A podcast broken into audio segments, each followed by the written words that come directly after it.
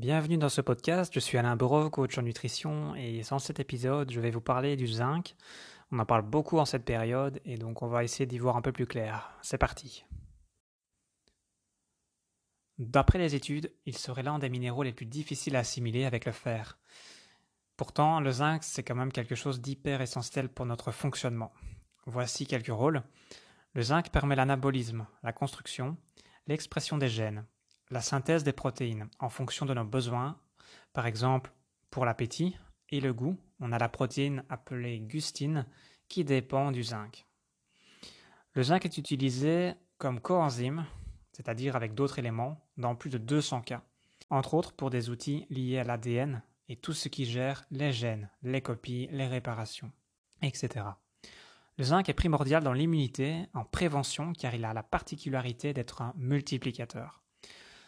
En fait, le zinc multiplie les anticorps, les globules blancs, les probiotiques et entérocytes, ce qui favorise la restauration de la barrière intestinale, mais aussi les spermatozoïdes pour optimiser la fertilité.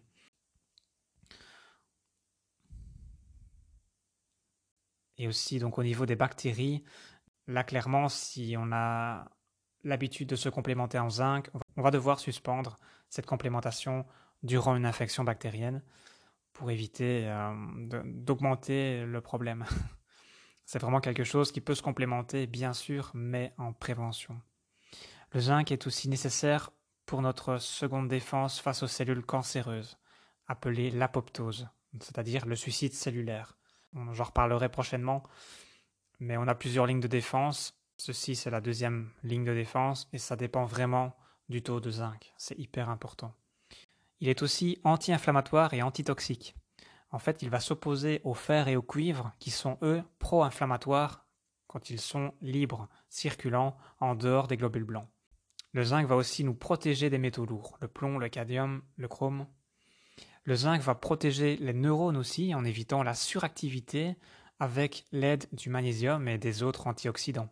Et alors le zinc permet aussi la synthèse de l'insuline, on connaît le rôle important de l'insuline aujourd'hui. Ça, peut donc clairement favoriser la prévention du diabète. Alors au niveau des carences en zinc, eh bien, sachez qu'elles sont très fréquentes. On parle ici d'environ trois quarts de la population et 100% des personnes âgées. Donc il y a plusieurs raisons à cela.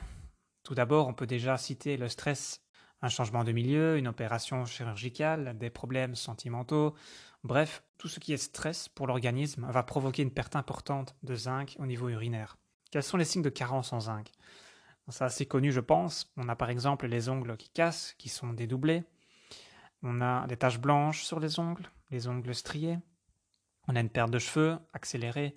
On a un ralentissement de leur pouce. On a la peau sèche. On a des, des soucis divers au niveau de la peau, comme la vergiture, l'acné, la pigmentation défectueuse, une mauvaise cicatrisation, des développements de cancer de la peau, des infections récurrentes. Voilà, si vous tombez régulièrement malade, si vous chopez le moindre petit rhume, ça peut aussi être un, signe d'un manque de zinc.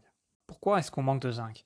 Eh bien, en fait, l'absorption diminue avec l'âge, l'organisme fonctionne de moins en moins bien, le tube digestif est souvent dans un moins bon état que lorsqu'on est jeune, et c'est pareil pour la flore intestinale, tout ça va avoir une importance. Et donc ce manque de, zinc va d'autant plus accélérer la dégradation des tissus, la perte de masse musculaire.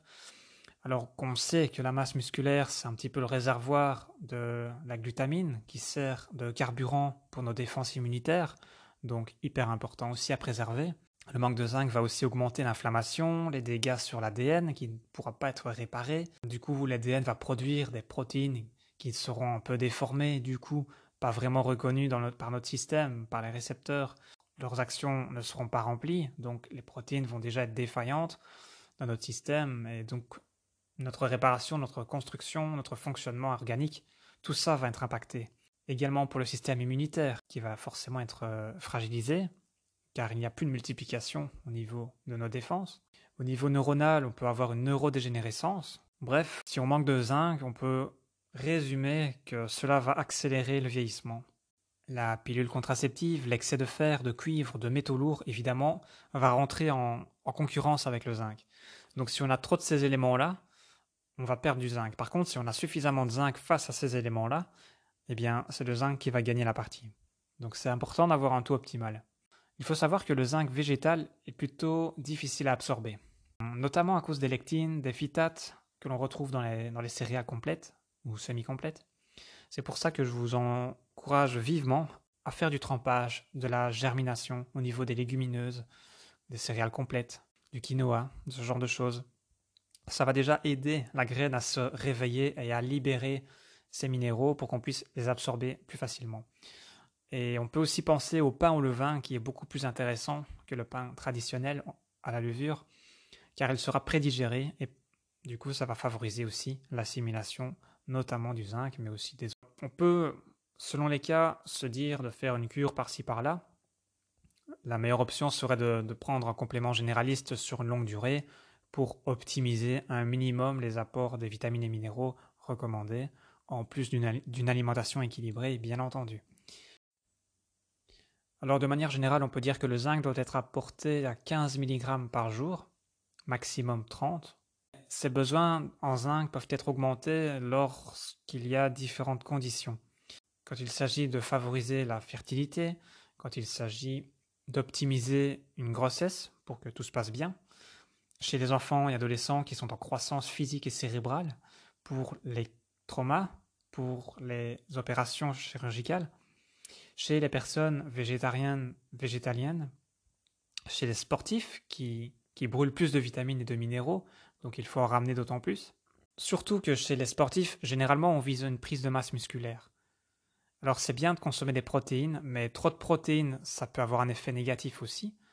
Mais surtout si on manque de zinc, les protéines que l'on va ingérer vont être décomposées en acides aminés, mais pour que ces acides aminés soient recombinés en protéines pour reconstruire du muscle notamment, on a besoin de zinc. Et si on manque de zinc, toutes ces actions n'ont pas lieu. Donc, inutile de se supplémenter en protéines si on est en carence de zinc.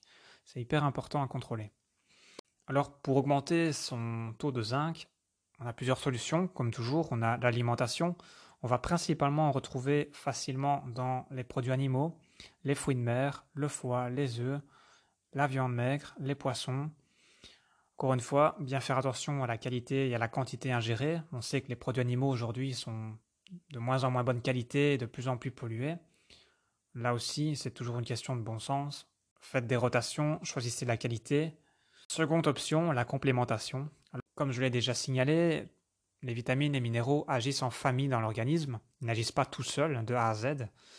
C'est toujours une des combinaisons qui se créent. Si on veut potentialiser les bénéfices d'une complémentation en zinc, il va être important de prendre un complément généraliste qui comprend d'autres antioxydants, d'autres éléments. Comme d'habitude, euh, pour ce qui est de la complémentation, faites-vous conseiller, car il y a toujours des contradictions, il y a toujours des choses à respecter. Voilà, c'est tout pour ce podcast. J'espère que ça vous a plu. N'hésitez pas à me contacter pour tout renseignement. Vous pouvez consulter mon site www.alainbureau.be. Je suis à votre disposition et je vous dis à très bientôt.